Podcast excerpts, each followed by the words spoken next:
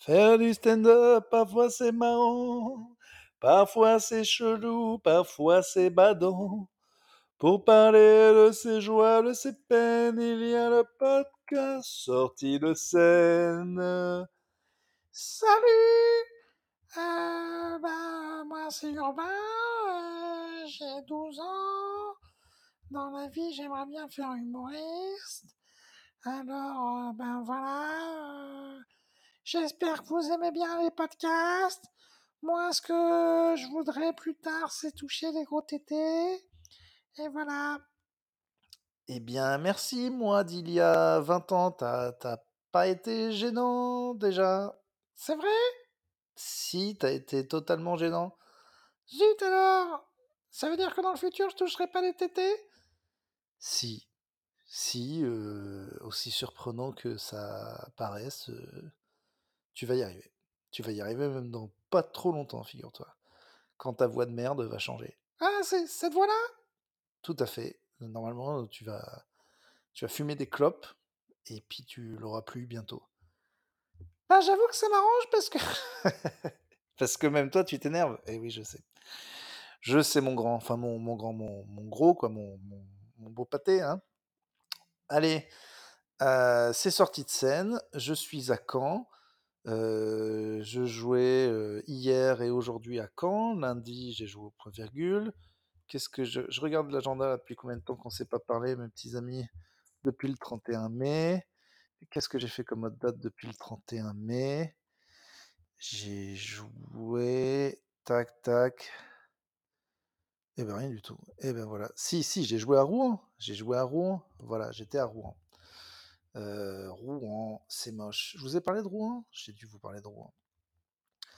Euh, Qu'est-ce qui s'est passé à Rouen? Eh ben les gens étaient super sympas. Voilà. J'ai trouvé un- une façon d'aborder le fait d'être dans une nouvelle ville. Je demande aux gens euh, quel est le fou de la ville, quel est le- l'endroit secret, l'endroit pour boire, le truc surcoté, l'équipe de sport, la personnalité, tout ça, etc. C'est assez, c'est assez rigolo. Donc Rouen, c'était super. Et là, bah, c'est la grosse semaine parce que Paris, Caen, Caen. Après, demain, je vais pas à, à Clermont. Et il y a la grosse date à la coopérative de mai à Clermont. Je suis content. On est déjà presque 240 sur 250. Donc, on va monter à 300, 350. Ça va faire une très belle date. Euh, voilà des gens, de nombreuses personnes m'ont posé des questions par email. Et quand je dis nombreuses, je dis trois, trois hommes. Voilà, on commence par Cyril. Urbain, t'es génial, on t'adore, tout ça, tout ça. Mais la seule réponse dont j'ai besoin de savoir, c'est pourquoi, alors qu'on est de la même famille, mon cousin Fabien est un con. Alors, ça pourrait passer pour une tentative de dédicace cachée dans un podcast qu'on écoute religieusement dès qu'il sort. Mais non, c'est une vraie question que je m'en pose. Pourquoi lui et moi, qui sommes si différents, car lui est très con, je l'ai dit, on aime tout autant ce que tu produis l'un de l'autre? Lui est déjà venu te voir à Topito, moi non, mais on adore ce que tu fais. Ce mail était en fait simplement pour te dire merci de ce que tu nous offres. Continue comme ça, on a besoin de ce level. Sois pas si humble, tu seras encore plus fort avec les années en plus de cet art, de ce genre. Après, il continue à me gober le chibre. Écoute, derrière la blague et l'échange de boules que j'apprécie, hein, merci beaucoup. Si Cyril, qui n'est pas con, et Fabien, qui est très con, Fabien est un nom de personne con, de toute façon, en général. Ça, là-dessus, ça tombe, ça se trompe pas trop. Je pense que je vais taper les statistiques. Nombre de Fabiens qui sont cons en pourcentage actuellement, territoire métropolitain. Voilà, 98,5%. Donc les chiffres sont implacables. Les Fabiens sont d'énormes buses. Mais il y a un but derrière tout ça. Dans mon art humoristique, j'essaye de ne pas cliver. Alors, de fait, avec ma gueule, les gens ne viennent pas tous me voir, mais s'ils venaient, il y aurait, je pense, à boire et à manger, car j'élimine toute blague que je trouve trop clivante, car mon but dans la vie, c'est de rassembler les gens. Je suis un enfant du milieu, moi. Je suis le petit gros du milieu. J'avais un petit frère, j'avais un grand frère. Je suis un enfant du divorce. Moi, j'ai fait des blagues pour dire aux gens Mais arrêtez euh, de vous taper dessus, on pourrait faire des blagues On me disait ta gueule, le gros Et voilà. Mais euh, ça, c'est de la psychanalyse à deux francs. Mais en vrai, dans Plutôt Caustique, j'aime bien faire n'importe quoi. Mais euh, dans mon stand-up, j'aime bien que si à la fin les gens disent Ah, voilà, hier notamment beaucoup, il y avait beaucoup de curieux et à la fin ils étaient contents et ça me fait plaisir. Voilà. Donc il est normal. Il y a certains artistes où qui tu te dis Ah, si lui il aime comme moi j'aime, c'est tellement niché ce truc qu'on doit être pareil. Je ne fais pas partie de ces artistes puisqu'à mon avis, euh, j'arrive. ben, j'y arrive pas parce que sinon je serais extrêmement populaire comme Big Flo et Oli. Mais, mais je pense que plusieurs personnes de type et d'âge différents peuvent tout de même apprécier ce que je fais. Ils prennent, voilà. Alors qu'il y a des gens qui sont adorés par une partie de la population et pas par une autre. Moi, je préfère être aimé, ça va par plein de gens. Voilà, c'est un, un choix hein, que je fais. Si ça marche vraiment pas, j'irai dans une niche à fond à faire que des blagues extrêmement dégueu. Et les gens extrêmement dégueux m'adoreront, et, et les autres, non. Mais en tout cas, euh, c'est ce que j'essaie de faire. En tout cas, merci pour le gobage de chibre. Mon petit Cyril, on passe avec Nabil. Un peu de diversité. Quelle est belle notre France. Notre France est multiculturelle. Notre France est... J'ai vu... Alors, je sais pas... euh, je sais pas euh, quel est le nom de cette bouffonne, et puis j'ai regardé le truc un peu de loin, mais ce serait l'interview d'une meuf du PS qui dit que mais l'immigration c'est super. On t'a jamais demandé de te positionner, mais très bien, ils veulent toujours à gauche en faire des caisses, genre qu'ils adorent les étrangers, ça se, ça se voit qu'ils sont racistes quand ils le font, on le sent, on le voit. Bref, elle, elle dit mais écoutez, euh, L'immigration nous a aussi emmené euh, des, des- personnes comme Yannick Noah et Kylian Mbappé. Et la journaliste dit, Kylian Mbappé, il est français. Oui, bon, français, d'accord, mais quand même, euh, voilà, elle veut dire arabe et oui, mais sa mère, mais sa mère est née en France aussi. Oui, bon, d'accord. Du coup, elle a l'air très con. Et oui, et oui, les gens, les gens sont français, faut, faut, vous le dire. Bref, Nabil, c'était une petite blague. Je n'aurais pas dû, je n'aurais pas dû noter que ton prénom était à, à con- à consonance euh, couscousienne et j'aurais dû euh, rien dire, car tous les prénoms font partie de, la République. Mais ça me fait, mais ça me fait quand même plaisir. Voilà, comme, co- comme un bon con de gauche, je- parce que justement, on revient sur la question d'avant. Je trouve quand même que mon public, euh, il, a tendance beaucoup à me ressembler, et qu'en général, tous les publics ressemblent trop aux artistes. Qu'en général, euh, et c'est plus normal pour les minorités, mais bon, les Noirs vont voir les Noirs, les Arabes les Arabes, les gens de banlieue les banlieues. C'est même plus que des fois la couleur, c'est plus une histoire de d'appartenance sociologique, et ça c'est normal. Mais en général, bon, quand même, euh, c'est pour ça que j'aime bien les comédie clubs, il y a plus de tout, et c'est comme ça, c'est aussi euh, notre réponse que je peux vous donner sur la première question.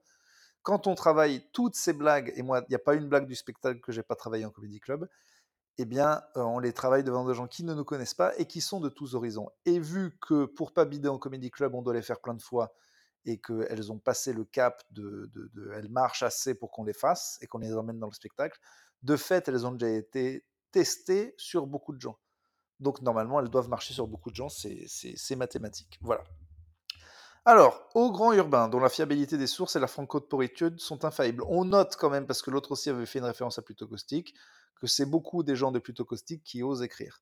Alors qu'il y a plein de sorties de Sénos et de nouveaux qui pourraient écrire aussi.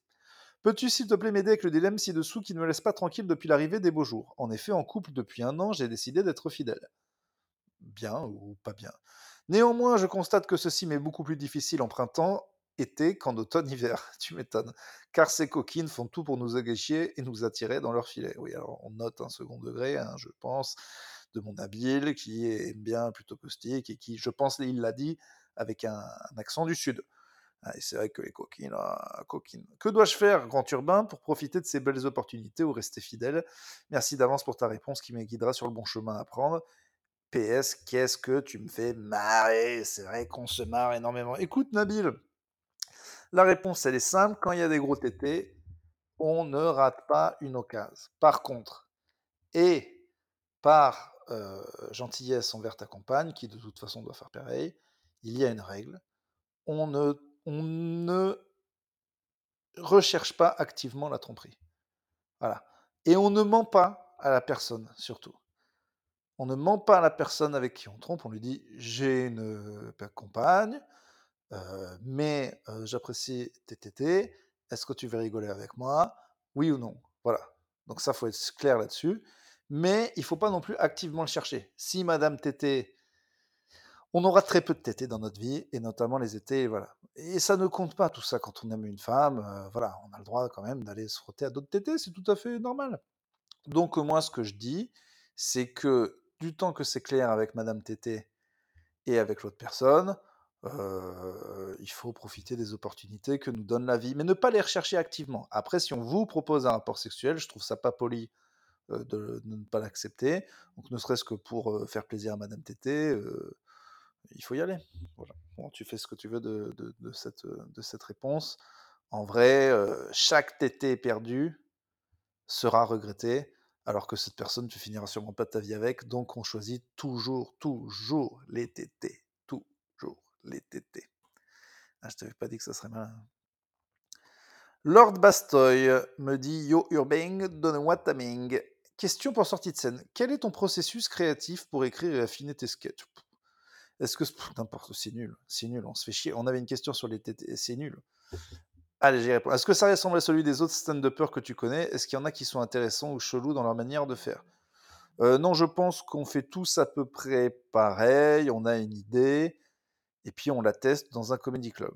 En gros, il y a beaucoup d'humoristes plus anciens et puis certains qui font ça quand même, qui eux écrivent carrément tout le truc, qui se font vachement confiance. Moi, je fais quand même vachement confiance au public pour me dire là où c'est drôle, là où c'est pas drôle.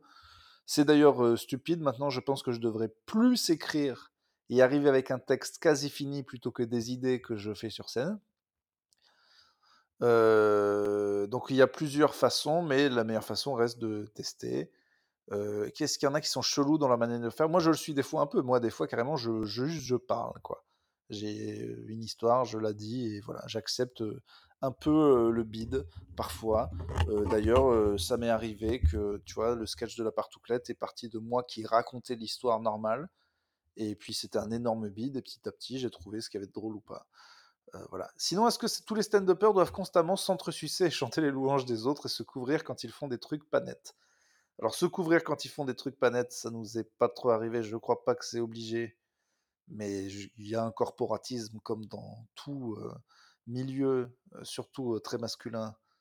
Donc, euh, je sais pas les trucs pas nets dont tu parles. Si c'est des piquer des blagues, je pense que ça c'est un peu passé à autre chose. Si c'est d'autres trucs pourris que les hommes font, je pense qu'on on n'est pas mieux, pas pire que les autres, mais qu'on reste des, des trous ducs. Donc à voir. Pour l'instant, pas trop eu besoin, mais malheureusement, je pense que un jour euh, on devra.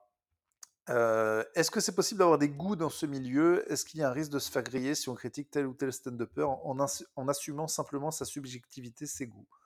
Genre, si tu trouves pas drôle Fari ou Yacine Bellous, est-ce que tu as le droit de le dire et d'expliquer pourquoi ça compte le fasse payer en tant que stand-upper Eh ben, écoute, tu as le droit, euh, mais après, moi, je trouve ça toujours gratuit parce que soit tu pars de toi-même en disant Ah, euh, lui, j'aime pas. Bon, personne te l'a demandé. Si on te pose la question des gens que t'aimes bien, dis juste que les gens que t'aimes bien. Euh, je pense que, en vrai, beaucoup de stand-uppers ont pas trop de mal à dire qu'ils n'aiment pas un certain type d'humour. Ils peuvent citer des gens à l'ancienne qu'on risque pas de croiser. Genre, c'est facile de dire ah oui, Michel Leb, Popek, machin. Mais bon, euh, je peux t'expliquer deux raisons pour lesquelles on le fait pas trop et qui, je pense, sont assez différentes de ce que tu crois. C'est pas qu'on est obligé, il y a deux trucs. Un, on a tous un respect infini pour les autres gens qui montent sur scène. Donc, euh, même si c'est pas du tout notre style, on respecte. euh, Chris Rock disait, ou Dave Chappelle, respect the kill. Respecte le, le kill, c'est tuer, c'est être trop fort, quoi. Donc, il y a un moment, quelqu'un t'aime pas du tout ce qu'il fait, mais les rires sont énormes, respecte ça, c'est très dur. Donc, il y a ça. Et, de deux, on est amené à se croiser.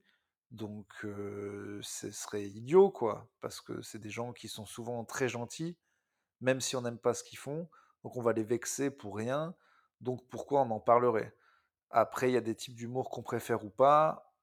Je, trouve que le dire ouvertement en interview, ce serait dommage. Je pense que ceux qui le font le font plus par euh, provoque euh, ou pour créer euh, ouais, une embrouille, quoi. Moi, personnellement, je le ferai pas avec un collègue. Ça m'est arrivé, ça peut m'arriver en privé, quoi, mais c'est jamais vraiment très méchant. Moi, je pense que derrière chaque comique, même si j'aime pas, j'ai toujours un truc à dire de positif. Donc voilà. As-tu des bonnes chaînes de YouTube de stand-up à recommander hors comédie centrale? Andrew Schulz, mais en fait, je regarde plus de stand-up sur YouTube, malheureusement. C'est sûrement dommage d'ailleurs, mais je passe ma vie à en regarder sur Instagram. Alors, sur Instagram, je conseillerais le trio Joe List, Mark Normand, Sa- Sam Morrill, euh, aussi Nikki Glaser, et après, euh, Instagram, si tu regardes assez de stand-up américain, va t'en proposer des tonnes, mais par contre, euh, je te préviens, mon Instagram est pourri de, de stand-up, voire il n'y a que ça, quoi. Qu'as-tu pensé du dernier show de Louis C.K. Donc je l'ai vu trois fois, je l'ai vu en vrai, je l'ai vu quand j'ai acheté le live qu'il a fait au Madison Square Garden, et j'ai vu la version montée du vrai special. Qu'en vrai, c'était pas mal, mais encore un peu brouillon, mais c'était quand même vraiment cool.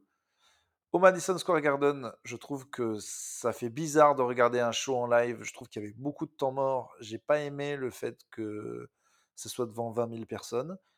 Et du coup, on se rend compte que quand on voit un special, on voit bien une version montée qui passe de 1h20 à la base à 1h. Et du coup, le special vraiment qu'il a sorti de ce même matériel est exceptionnel, je trouve. Alors que je connaissais déjà tout, parce que j'avais vu deux fois.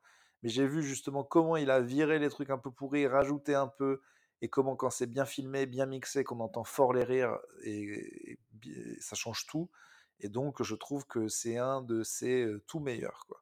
Que je classerai, il a dû en faire 10 ou 12, euh, peut-être que 10. Je le mettrai top 5. Cinquième, quoi. Voilà. Voilà, Lord Blastoise, c'était mes réponses à tes questions. Il nous reste euh, trois minutes, donc j'ai rien à faire. De toute façon, je voilà, donc je vous redis, Lyon dimanche, décide en Gorée, c'est juste à côté de Lyon. Quand ce soir, mais je c'est trop tard, hein, parce que je, je vais uploader l'épisode tout de suite. Et Clermont vendredi, où il reste que quelques places, euh, bougez euh, vous le cul. Voilà, c'était un plaisir. J'ai beaucoup aimé répondre aux questions. Si ça vous a plu aussi, écrivez à urbanstandup@gmail.com et je répondrai à toutes les questions sur le stand-up, mais aussi sur la vie, car c'est ça ce podcast. Ce podcast parle de stand-up, mais parle aussi surtout de la vie. On espère que vous l'avez apprécié. Ceci est la fin de l'épisode. Schmilblick.